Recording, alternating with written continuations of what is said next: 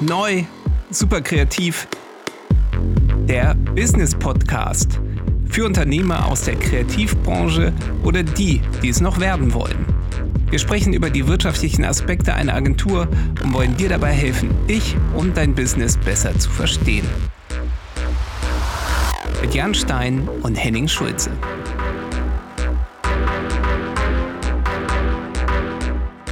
Ja, damit herzlich willkommen. Jan, äh, was treibst du denn so?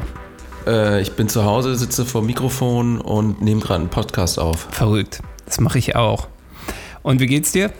Gut, alles entspannt.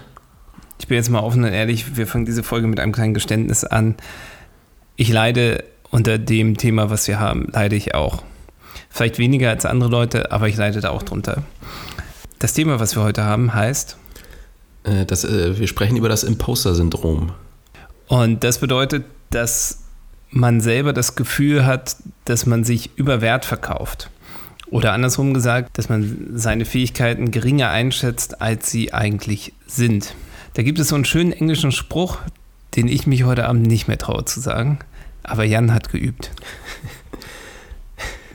Jetzt ist äh, die, die Erwartungshaltung ist sehr hoch gerade. Doubt kills more dreams than failure ever will. Habe ich schön gesagt, ne? Ich weiß auch nicht mehr, ob das von, von Homer oder von 50 Cent war, von einem von beiden.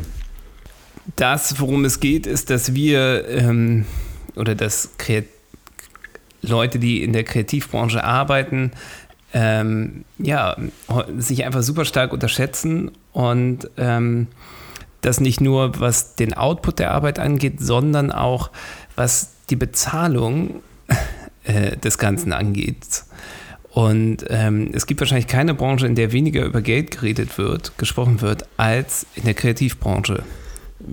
Ja, ich glaube, das kannst du ja auch, auch selber bestätigen. Ne? Also, also A, glaube ich ja, dass, dass wirklich viele talentierte Kreative wirklich Möglichkeiten liegen lassen, durch das Imposter-Syndrom, ne, dadurch, dass sie auch ja, die, die Chancen, die das Internet eigentlich bietet, nicht, nicht nutzen. Und bevor sie anfangen, irgendwas zu machen oder irgendwas zu posten oder irgendwas zu schreiben, irgendwie an ihren eigenen Ansprüchen scheitern, weil sie, weil sie vielleicht auch glauben, na, das interessiert keinen, was, was ich da mache. Ne? Und wie du schon gesagt hast, in, in der Kreativbranche herrscht ja, allgemein so, eine, so, eine, so ein hohes Maß an, an Selbstunterschätzung Ne, also ich, man sieht das ja auch, wenn man jetzt mal die Gehälter und Honorare mit, mit anderen äh, Branchen vergleicht. Ne? Also da, da ist, das ist auf jeden Fall äh, unterdurchschnittlich, was, was bei uns da so äh, verdient wird. Ne? Und das haben wir uns ja auch ein bisschen mit dem Podcast hier als Ziel gesetzt, dass wir da so ein, so ein neues Mindset etablieren wollen. Das äh, hast du sehr schön zusammengefasst. Ähm, vielleicht kannst du ja auch nochmal erklären, bevor wir da so en Detail sind, was ist denn das Imposter-Syndrom eigentlich? Das ist äh, laut Wikipedia übersetzt das Hochstapler-Syndrom. Und das ist ein psychologisches Phänomen, bei dem äh, die Betroffenen massiv ähm, Selbstzweifel haben hinsichtlich der eigenen Fähigkeiten und, und der eigenen Leistung. Und, und äh, ja, was heißt das? Also, dass, dass sie eigentlich trotz des offensichtlichen Beweises ihrer Fähigkeiten trotzdem das Gefühl haben, dass, dass ihr Erfolg äh, ja, irgendwie erschlichen ist und dass sie den nicht verdient haben. Ne? Es gibt, gibt da auch Studien, also auch den, aus den 80er Jahren schon, dass zwei von fünf erfolgreichen Menschen sich selbst als Hochstapler einstufen würden. Diejenigen, die von diesem Syndrom betroffen sind, tendenziell weniger bezahlt werden, seltener befördert und äh, in der Regel auch weniger zufrieden mit ihrer Arbeit sind und, und auch dementsprechend weniger engagiert. Also das ist jetzt nichts, was wirklich nur die Kreativbranche betrifft, aber ich, mein Gefühl war jetzt oder ist, dass, das lässt sich jetzt nicht faktisch belegen, aber ich glaube, dass das schon bei Kreativen stark ausgeprägt ist. Und da nehme ich mich selber auch nicht, nicht aus.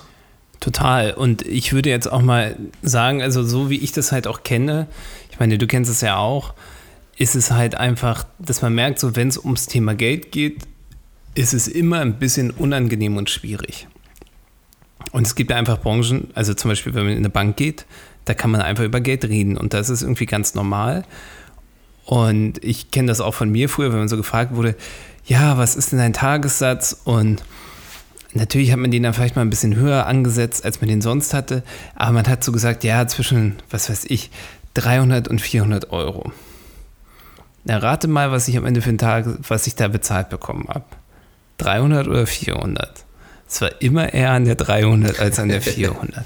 Und so war das halt, so war das halt irgendwie, ja, immer. Also so, ich muss, muss halt auch dazu sagen, gut, ich bin ja der, du bist ja der Akademiker von uns beiden, ähm, aber ich habe so das Gefühl gehabt, selbst wenn ich mich informieren hätte wollen würden, gab es halt nie so richtig für mich eine Anlaufstelle, wo man sich über sowas informieren kann. Quasi dieses Kreativ-Business-Ding. Ja, mhm. weil ich wäre ich wär nicht BWL studieren, nur damit ich mir einen Tagessatz irgendwie kommunizieren kann. Das wäre ein bisschen, ja ein bisschen Perlen vor die Säule, da ein ganzes Studium für zu machen. Ne? Und nur weil ich irgendwie auch mal Verträge unterschreiben muss, muss ich nicht gleich Jura studiert haben. Ich muss das schon verstehen und da Leute kennen, die das verstehen. Aber es ist halt, gerade bei den Sachen, ist es halt super schwer, da irgendwelche, fand ich, so vor 10, 15 Jahren da Literatur oder sonstige Sachen für zu finden. Vielleicht habe ich auch nicht gut genug gesucht oder vielleicht war es mir auch einfach gar nicht bewusst, wie wichtig das ist. Mein Antrieb ist in erster Linie geile Filme machen und nicht eine Firma in den Boden stampfen, die hochzüchten bis zum geht nicht mehr, um dann möglichst in möglichst kurzer Zeit möglichst viel Geld mitzuverdienen. Ja, so hat, glaube ich, jeder angefangen ne, mit, mit dem Anspruch. Aber das, also ich glaube, dass da, also bei mir war es zumindest so, ich kann jetzt nicht für alle Hochschulen, für alle Hochschulen in ganz, auf der ganzen Welt sprechen, aber bei mir ist es ja auch schon eine ganze Weile her, dass ich das Studium gemacht habe. Aber da war das Thema irgendwie, äh, ja, sage ich mal so, der betriebswirtschaftliche Hintergrund von, von, von dem ganzen äh, Design, Kreativ-Business war da überhaupt kein Thema. Also da gibt es nicht, nicht mal ansatzweise irgendwie einen Kurs, der, der das mal beleuchtet hat. Also in, in der Ausbildung zum Mediengestalter Bild und Ton hat man, wird schon auch gelehrt, wie man, wie man so eine Produktion kalkuliert. So. Also das ist halt schon ein Thema, dass man so eine Tabelle hat, eine Excel-Tabelle und so weiter.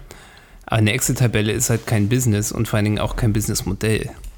Deshalb sprechen wir auch darüber, das ist ja auch Teil des Imposter-Syndroms, dass den Leuten ist es ja nicht nur unangenehm, über ihre, sag ich mal, wirklich rein Produktionskosten zu reden, die sie aufrufen, von einem Gewinn reden wir da ja noch nicht mal. Ne? Also es gibt, glaube ich, kaum eine andere Branche in der Welt, also oder sagen wir mal so, in jeder anderen Branche, die es sonst noch so gibt, reden die Leute stolz darüber, welchen Gewinn sie erwirtschaftet haben mit ihrem Unternehmen. Zumindest welchen Umsatz sie gemacht haben. Ne? Und uns als Kreative wäre es, ist es irgendwo unangenehm, eine, eine Gewinnmarge in, in, in unser, äh, auf, auf die Rechnung zu schreiben oder ins Angebot zu schreiben als würde es so gegen die Ehre gehen als Kreativer oder Kreative, dass man mit seiner Arbeit Geld verdient. So, als wäre das so richtig, als, genau. als hätte man, müsste man eigentlich schon das Gefühl haben, dass man eigentlich froh sein kann, überhaupt davon leben zu können. Das wäre dann so richtig im Poster. Ja, aber ich kann ja meine Miete bezahlen und kann auch ab und zu mal essen gehen und so weiter. Nee, es muss, also es muss jetzt nicht die Rolex oder der dicke Porsche oder Ferrari sein, aber die sechs Zimmer Altbauwohnung in der Hamburger Innenstadt sollte mit Alsternähe sollte schon sein. ähm, Jan, welche Erfahrung hast du denn mit dem Imposter-Syndrom gemacht? Also wir können ja schon mal bei uns, wenn man uns beide sieht, ist es, glaube ich, auch sehr unterschiedlich ausgeprägt, das Imposter-Syndrom. Ich glaube, du bist, bei dir ist es eher nicht so doll ausgeprägt, bei mir schon eher. Und Imposter-Syndrom geht oft Hand in Hand mit, mit Perfektionismus. Und ja, man hat beim Perfektionismus ja allgemein, man hat das Gefühl, dass man nicht, nicht gut genug gewesen ist und ist eigentlich nie so richtig stolz auf, auf das, was man geleistet hat ne, und setzt sich meistens einfach viel zu hohe Ziele, auch dann für die nächsten Projekte. Ich habe das auch mal kennengelernt, dass, dass das sogar nicht nur eine Person ist, also ich, sondern auch in der Gruppe. Ne? Dann, also wenn du da mehrere Leute hast, die, die so eine Ausprägung haben, dann kann das echt teilweise anstrengend sein und und auch wirklich äh, destruktiv. Was auch noch dazu kommt, wenn es dann auch äh, zum, um, um, ums Thema Mitarbeiter geht. Das geht bei mir, aber das habe ich auch häufig schon beobachtet, dass es ähm, Leuten dann unheimlich schwer fällt, Arbeit aus der Hand zu geben. Und wenn sie es dann mal tun, dann, dann sind die Ansprüche an, an die andere Person so hoch, dass dann äh, am Ende wirklich beide frustriert sind und, und enttäuscht über das Ergebnis. Ne? Also das funktioniert auch nicht.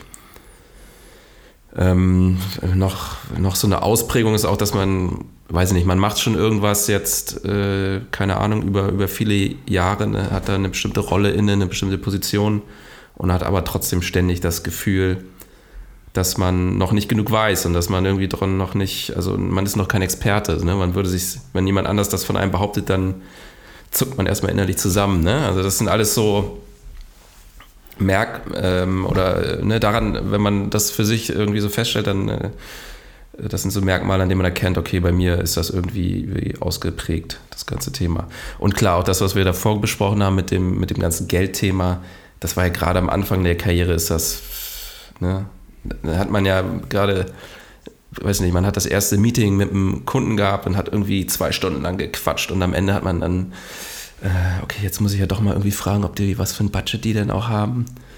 Und im schlimmsten Fall hat man dann gar nicht gefragt, ist dann auseinandergegangen und dann hat man erstmal, weiß ich nicht, irgendwie noch eine Woche in, in dieses, überhaupt nur in den, in, den, äh, in den Verkauf dieses Projektes äh, rein investiert, nur um dann irgendwie eine Woche später zu erfahren, dass die irgendwie eigentlich nur 200 Euro haben und äh, dann hat sich das Ganze erledigt. Ne? Das ist ja dann, nennt man dann das Overinvest in the Sale, ne? dass man irgendwie viel zu viel investiert hat das ist dann die Folge da, da, davon, dass man einfach nicht am Anfang gleich offen und ehrlich und direkt über, über Geld spricht, ne? weil das kann solche Sachen dann deutlich abkürzen. Das ist auch der Klassiker. Ne? Also ich glaube, ich selber habe für mich über zehn Jahre in der Selbstständigkeit, war ich, in der, war ich selbstständig tätig, ehe ich das so einigermaßen gelernt habe, irgendwie das hinzubekommen weil ich habe dann, ich habe dann ein paar Sachen zu den Themen gelesen, so dieses Win Without Pitching Manifesto von Blair Enns irgendwie äh, verlinken wir auch in den Show Notes.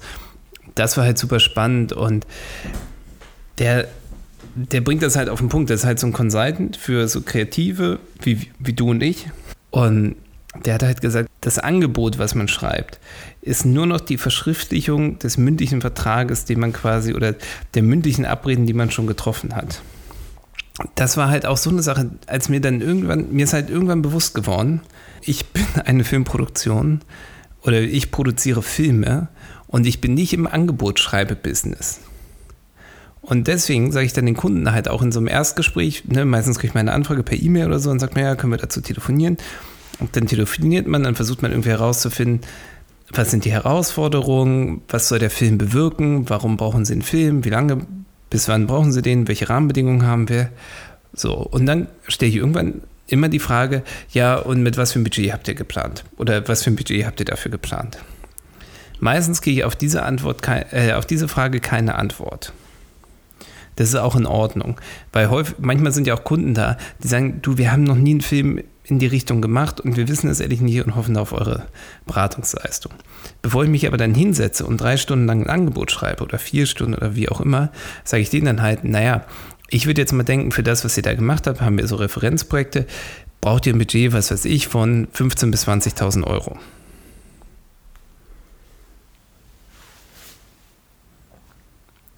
Wenn nach einer Minute die Leitung genauso tot ist wie diese Pause eben gerade, dann frage ich nach, ob noch alles in Ordnung ist. Meistens kriegt man aber daraufhin, kriegt man relativ schnell einen Indikator, ob das mit dem Budget so passt oder ob sich der Kunde, der potenzielle Kunde sich eher gedacht hätte, dass man das auch für 2.000 bis 3.000 Euro machen kann. Und wenn das dann mit dem Budget passt, gibt es halt ein Angebot in diesem Budgetrahmen. Und die Quote, seitdem ich das so mache, dass die Angebote bestätigt werden, ist sehr, sehr hoch.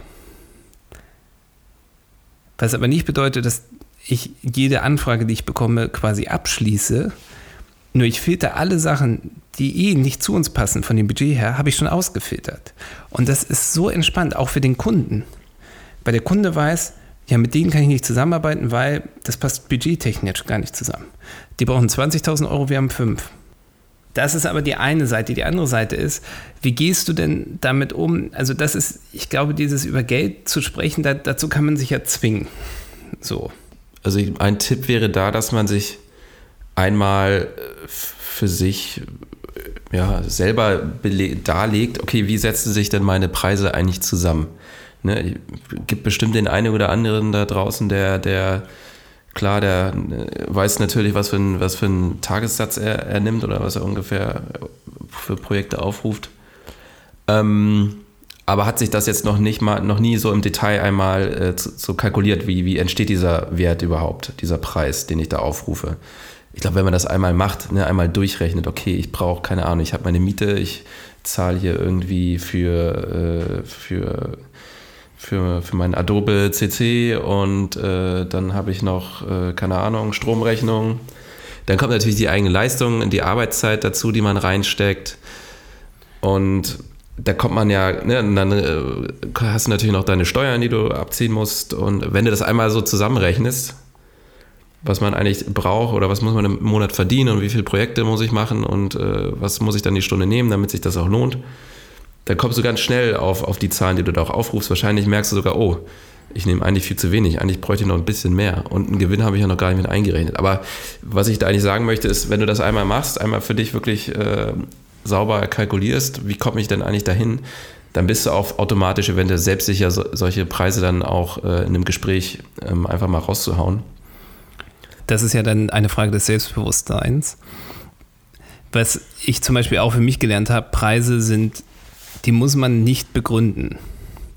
Wenn du dir ein Auto kaufst und ein Autohaus gehst, begründet dir der Verkäufer auch nicht, warum das Auto so viel kostet. Also der sagt ja, ja, das ist so und so viel wert und das fährt besonders gut und der Komfort ist toll und so weiter. Aber warum irgendwie das Modell von der Marke 50.000 Euro kostet, steht auf keinem einzigen Blatt Papier. Da steht drin, was du bekommst. So, und das ist ja auch noch nicht mal mehr die hohe Ausstattungsvariante, sondern die Basisvariante. Und wenn du eine Premium-Variante haben willst, musst du noch mehr bezahlen.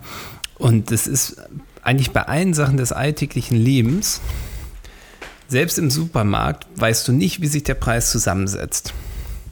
Oder hast du, hast du dich schon mal gefragt, wie, warum kosten denn die Bananen das Kilo 2,99 Euro? nee, ich will auch gar nicht, dass man dann in dem, äh, keine Ahnung, in einem Verkaufsgespräch sagt, ey, ja, mein Preis ist so, weil ich muss noch Miete zahlen und äh, meine Freundin wollte sich eine neue Handtasche kaufen. Nee, das nicht, ne? Aber dann, nur, dass man selber weiß, ich glaube, das hilft einem schon mal selber, das selbstbewusste Verkaufen. Und ich glaube, dass man das auch sowieso üben sollte, äh, dass man einfach direkt und offen über, über Geld spricht. Das ist also meiner Meinung nach eine der wichtigsten Sachen. Auch so früh wie möglich, ne? nie so lange rauszögern, weil äh, das ist mit das wichtigste Thema und das gehört auf den Tisch.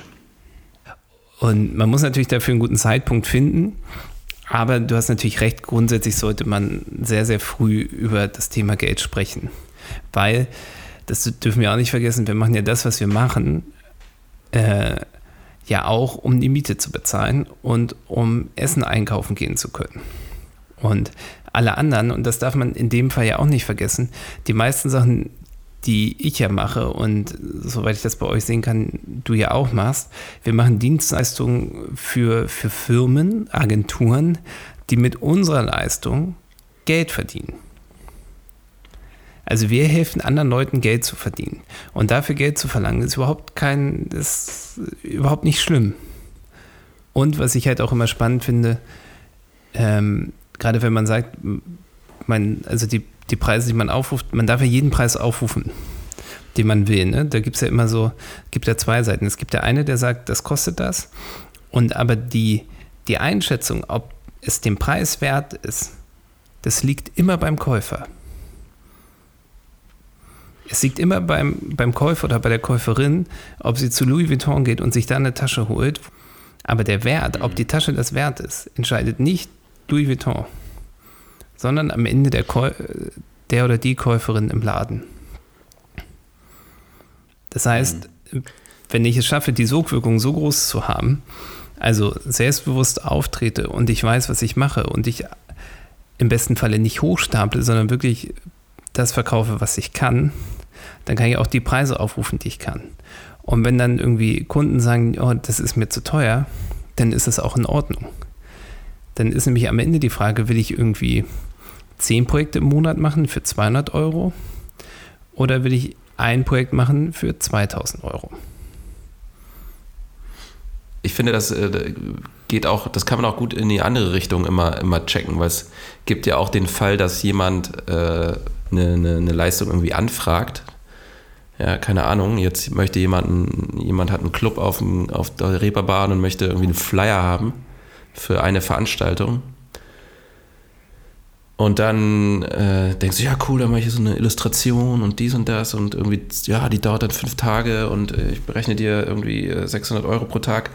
Und dann hat er irgendwie 3000 Euro für einen Flyer für, für eine Abendveranstaltung.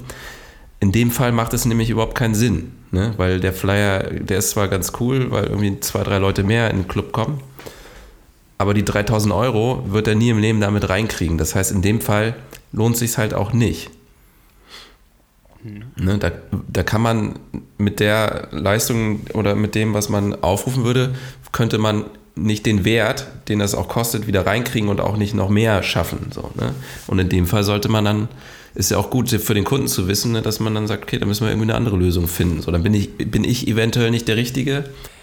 Ja, was ich ja auch immer hatte, also ich glaube auch, dass das wie so ein Bumerang ist. Man macht natürlich auch manchmal so eine Sachen, mit denen man also nicht, man hat ja manchmal so Fun-Jobs und manchmal Money-Jobs, so.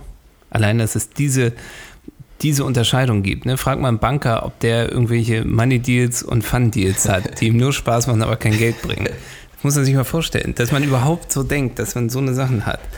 Und eigentlich sollte ja das Ziel sein, und das hehre Ziel sollte wirklich sein, dass man Money-Jobs macht, die einem Spaß bringen, oder Fun-Jobs macht, die dann die Money-Jobs sind.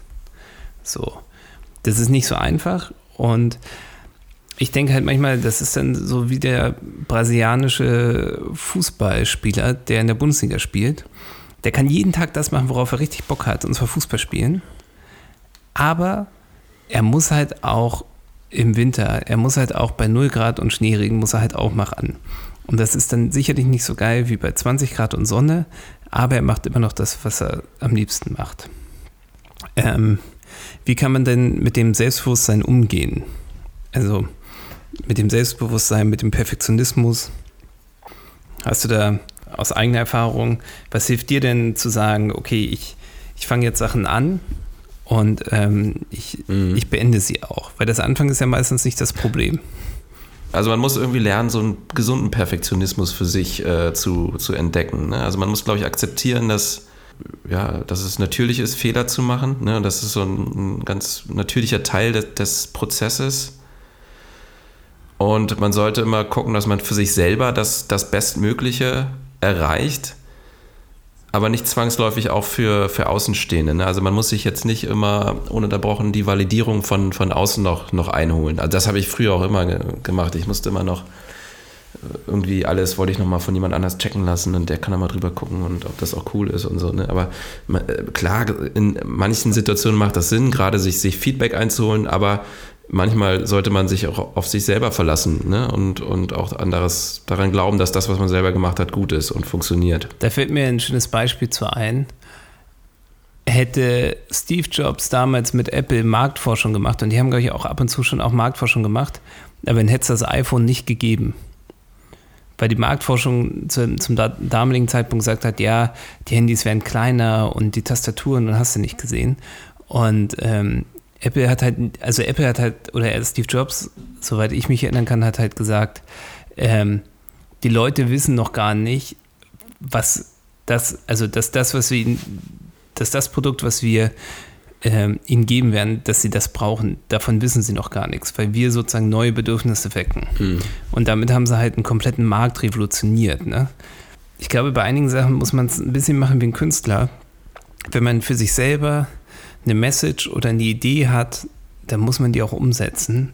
Und ich merke das bei mir selber auch, wenn ich an, versuche, sie zu validieren, über, über Freunde und Bekannte, kommt halt häufig, oh, verstehe ich nicht oder hast du nicht gesehen.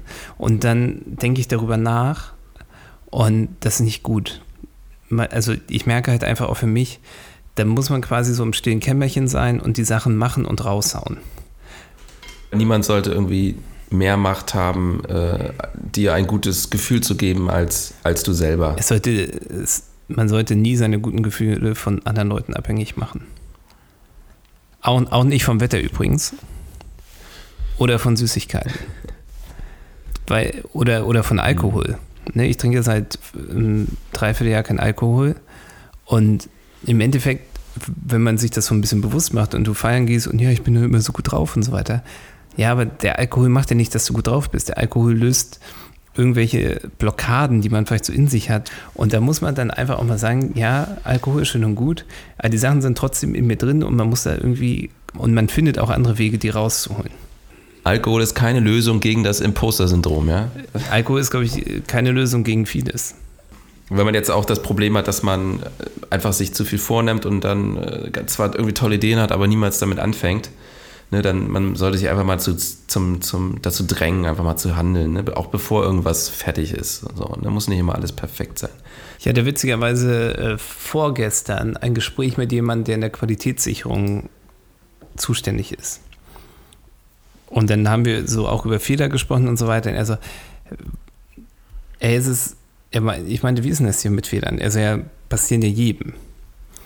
Und dann habe ich halt gesagt, wie gehst du damit um? Ja, ich gehe dann zu dem Team und sage, hier, die und die Sachen laufen nicht richtig, bitte macht, korrigiert das, damit wir nicht die, ganze, die, die ganzen Produkte wegwerfen müssen. Und dann so, ja, ich war das aber nicht und so. Also es ist mir auch egal, wer es war von euch. Ihr wisst, ihr seid das Team und ihr müsst das so machen. Und ähm, ich versuche es eigentlich immer so zu halten, das habe ich noch von meinem, von meinem Basketballtrainer so mitgenommen. Der hat halt immer gesagt, ihr dürft so viele Fehler machen wie möglich, aber jeden nur einmal. Und ich habe neulich auch nochmal gelesen, da hieß es, dass die, die am erfolgreichsten sind, sind auch die, die am meisten Fehler machen. Das mag jetzt ein bisschen komisch klingen, aber wenn man dann drüber nachdenkt, das heißt ja nicht, dass man große Fehler macht. Nur wenn ich irgendwie nur Sachen mache und nicht Sachen ausprobiere und nur in eine Richtung laufe, was weiß ich, bin in Hamburg und will nach Bremen und dann fahre ich los, weiß aber gar nicht in welche Richtung. Und dann komme ich irgendwann bei einer Stadt an und frage dann, wo bin ich denn? Und dann bist du in Berlin, hast du halt zwar nur einen Fehler gemacht, bist aber am Ende, anderen Ende Deutschlands. Wenn du aber immer die ganze Zeit fragst, ja, geht's hier nach Bremen, geht's hier nach Bremen? dann du, nee, hier ist Lübeck und hier ist Hannover und so weiter, aber du machst halt mehrere kleine Fehler, weil du ein paar Mal falsch abgebogen bist, kommst aber trotzdem ans Ziel. Man sollte keine Angst vor Fehlern haben.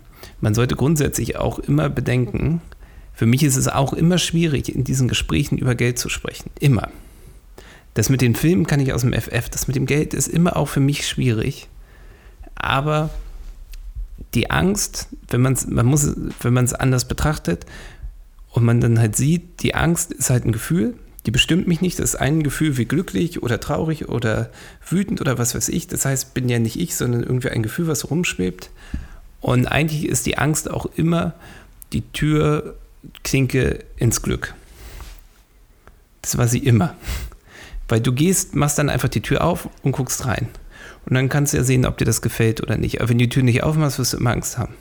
Und eigentlich sollte man, also es gibt so Künstler, die sagen, man muss eigentlich immer dahin gehen, wo man Angst hat. Also ne, je nachdem, wie masochistisch man veranlagt ist, aber dass man eigentlich da, wo man Ängste hat, eigentlich hingeht. Und dann merkt man auch, sobald man die Sachen macht, ich habe zum Beispiel auch noch eine Angst, riesige Angst, Post. Ganz, ganz große Angst. Ich habe immer so eine Poststapel.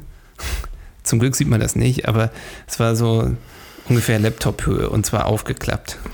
Ähm, trage ich Post mit mir rum. Und warum? Weil mit der Post eigentlich nur Rechnungen kommen. Rechnung und Werbung. Vor der Werbung habe ich keine Angst, aber von den anderen. Und dann mache ich die ganzen Sachen auf und sehe, ach, das ist doch nur ein Hinweis, hier eine Mitteilung, ach, hier ein neues Werbeangebot, hier ein neuer Vertrag, hm, will ich nicht und merke halt einfach, so schlimm ist das eigentlich gar nicht. Henning, du brauchst keine Angst vor diesen Briefen haben. Und manchmal sind ja auch total nette Briefe dabei. Sehr schön. Also äh, nochmal zu dem einen Punkt mit der Türklinke und äh, in den Raum gehen. Das ist ja so dieses, äh, ja, hier seine Komfortzone verlassen und so. Auch, es ist tatsächlich ein, ein guter, guter Hinweis nochmal auch, auch zum, zum Imposter-Syndrom, weil äh, ich sag mal, der Podcast, den wir machen, das ist für mich persönlich war es auch, ist es auch so, okay, müssen wir jetzt irgendwie mal äh, aus der Komfortzone raus und irgendwie mal was machen, was man vorher noch nicht gemacht hat und sich vielleicht auch gar nicht unbedingt äh, ja, gedacht hat, dass man sich in so einer Rolle wohlfühlt. Also, Wrap-up zum Imposter-Syndrom. Imposter-Syndrom bedeutet, dass Betroffene äh, einen massiven Selbstzweifel hinsichtlich ihrer eigenen Fähigkeiten haben, sprich sich eigentlich ständig unterschätzen. Es geht häufig Hand in Hand mit Perfektionismus. Das heißt, dass alles, was man irgendwie macht, nicht gut genug ist. Was halt hilft, ist, dass man sich halt selber, dass man sozusagen einen gesunden Perfektionismus erlernt. Ne? Also grundsätzlich Sachen gut machen zu wollen, ist erstmal keine schlechte Eigenschaft. Und das ist ja auch die Eigenschaft, die einen ja selber motiviert und vorantreibt, die Sachen äh, zu machen, die man macht. Mit dem über Geld sprechen und dem Kalkulieren. Das Kalkulieren kann man schon alleine lernen, aber kann man sich ja auch austauschen zu. Und das Geld sprechen, das kann man einfach üben. Also diese Situation mit jemandem zu üben, dass man so ein Rollenspiel macht, dass ein Auftrag, potenzieller Auftraggeber anruft und man dann über das Geld spricht, das kann man üben. Und vor allen Dingen, das ist das Schöne, man kann das lernen. Das war jetzt ein schönes Schlusswort. Jan, dann vielen Dank für deine Zeit. Ähm, wenn ihr Fragen, Kritik oder Anregungen habt, schreibt uns gerne eine Mail an hi at neu.international.